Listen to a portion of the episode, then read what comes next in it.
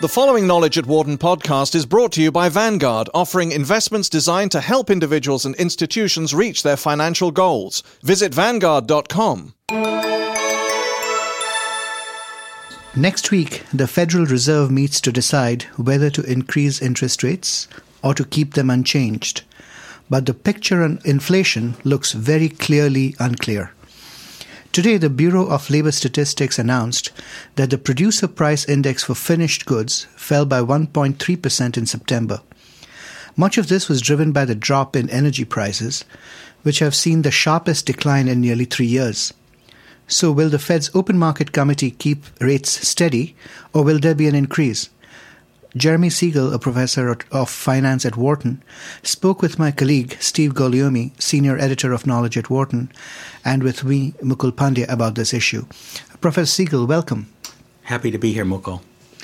Uh, let's start with this issue of wholesale prices. The PPI fell by 1.3% in September, driven by the drop in energy prices, but core wholesale prices went up by 0.6% because of a recovery in the cars and light trucks business. Uh, what do you make of these mixed signals? Well, clearly the market uh, was really upset about that core rate being up six tenths. That's what you look at core and uh, two tenths was expectation. So six tenths was really above there.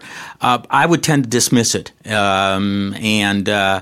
Uh, there's a number of, of reasons for that. Uh, first of all, the, yes, it was a rise in car and truck prices, and they had fallen uh, quite a bit in the previous two months, and all it is is correcting what I think is a slightly faulty seasonal adjustment uh, that uh, the uh, the bureau does in in the calculation of these. I I think that uh, uh, the fall of, of core prices in the previous two months was too much, and I think the rise here was also too much. I would look at the average, and the average looks very very good. I mean, core prices are are still on a on a year over year year basis, only about 1% ahead of, of a year ago. And uh, with the fall in energy prices, even uh, the non core uh, prices are now only about a percent ahead. So I, I don't think this uh, at all uh, negatively impacts my, my outlook on inflation. OPEC has called, called an emergency meeting this week to discuss production cutbacks, and today oil has again gone above $60 a barrel. If OPEC goes forward and cuts oil production, could energy prices go up again just as winter hits? right. In fact, the very latest I just checked before coming down here, it's fallen below 60 again. It rises and falls. My, my feeling is uh, that, um, you know, OPEC, if they work in a concerted effort, does have some influence, but I think it's often overemphasized. Uh, a lot has to do with uh, the world demand that shifts and psychology that shifts. And I think there has been a shift now in the psychology that energy prices are always going up. A lot of speculators that, that play in these markets that, that we quote all the time uh, are now beginning to take much more cautious positions. Um, and you don't see that relentless upward movement. Uh, in fact, energy funds are now way behind the stock market on a year to, uh, to date basis uh, for the first time in, in a long time. Uh, so I think that caution is going to override what whatever OPEC finally agrees to do one way or the other. I think deep down they don't mind prices not going down a little bit more. Again, they are worried about uh, uh, pushes for efficiency and pushes against oil as much as they're worried about the prices going down. So in a way, it might forestall action uh, by the uh, the uh, users and importers of oil um, to to try to cut back on demand. Now, given what you said about inflation a little earlier, uh, what do you think is likely to happen at the, uh, at the FOMC meeting next week? Uh, many people uh, that I've been reading say that they don't think interest rates will go up, not only next week, but possibly not until the end of the year. Do you agree with that? I agree with that. Uh, my, my feeling is, is that that, that barring some very unforeseen data, the Fed is on hold uh, for uh, the rest of the year. Uh, again, I'm not upset by today's data. Tomorrow we will get the consumer price index um, again, but I, I think when the Fed looks at the fact that commodity prices are lower, we all we've talked about housing. Um, how much that is down. Uh, the two bubbles that I've talked about, the housing commodity bubble uh, bubbles, have burst. Uh, this is very comforting to the Fed, uh, and the fact that I think uh, what we're going to get, uh, you know, in, in in a week or so, the GDP for the third quarter is going to show very a lot of weakness, maybe only one to one and a half percent growth. that's going to keep the Fed basically on hold for the rest of the year. You wrote in a report on October 11th that the minutes of the Fed's meeting in September were not as hawkish as early reports might have implied. What's your outlook on inflation for the next few months?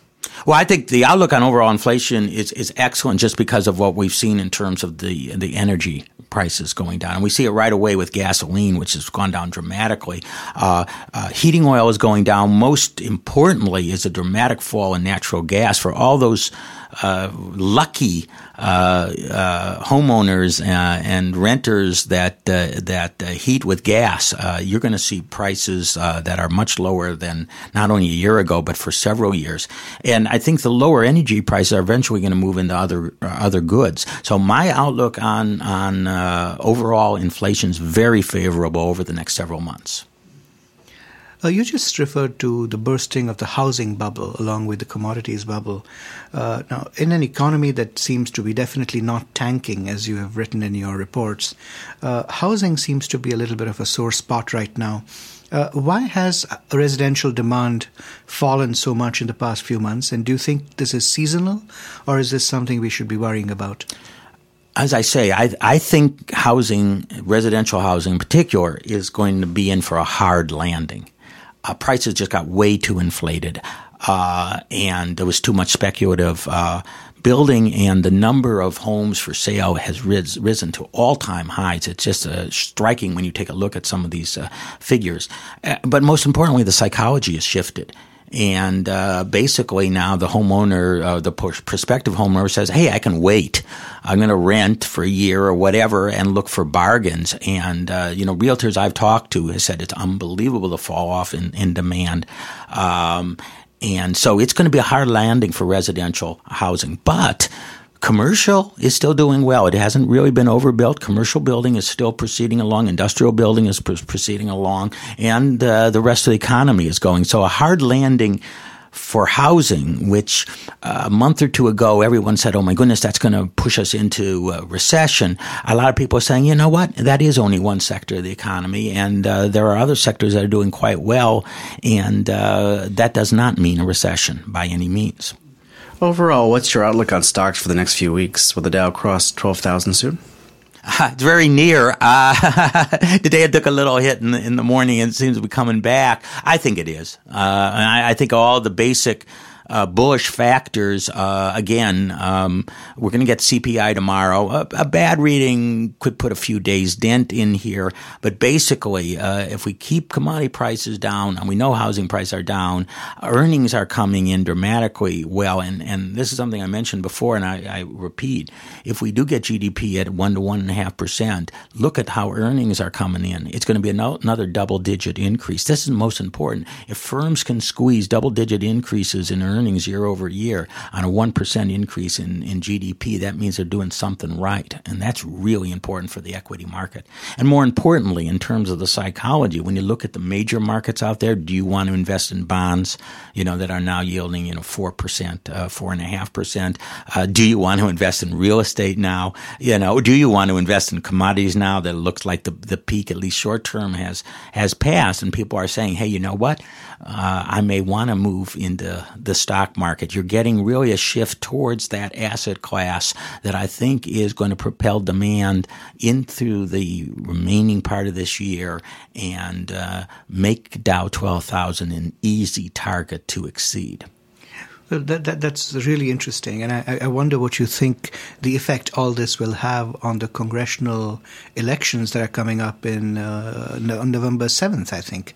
Uh, right. What do you think will be the economic and financial? This is quite fascinating. You know, I think we're you know, it used to be the economy stupid. Everyone thought that would drive it, but um, it, it less and less. It's been the economy uh, driving uh, the results. Um, I mean, uh, the, the, you know, with uh, you know, unemployment down, uh, with inflation down, with gasoline prices down, with interest rates going down. Yes, people can complain that their housing price is not quite as buoyant as it was a few months ago, but basically the economic picture is is is is very very good.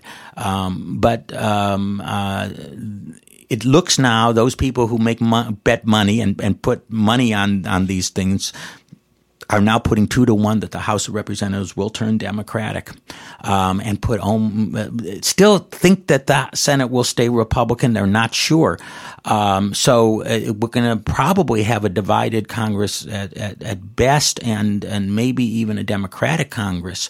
Um, but we've learned during the Clinton administration that uh, that sort of deadlock is not necessarily bad for the markets. The greatest bull market in the '90s occurred when uh, the Republicans held Congress and the Democrats held the presidency. It could be reverse, uh, and the market says, you know, uh, we'll we'll we'll we'll get through. Um, so yes, there will be some changes. Obviously, the Democrats win a real big victory. I expect a few days of reaction, but I personally think it's been pretty well already factored in, into the markets. Okay, well, uh, all said. Uh, what advice do you have for investors? I say stick with stocks um, again and, and, think globally, as I've been saying for, for the whole year. Um, uh, both the global markets and and the domestic markets for equity look look promising over the next uh, six to twelve months. Professor Siegel, thanks very much for joining us. Thanks for having me. For more information, please visit our website at knowledge.wharton.upenn.edu.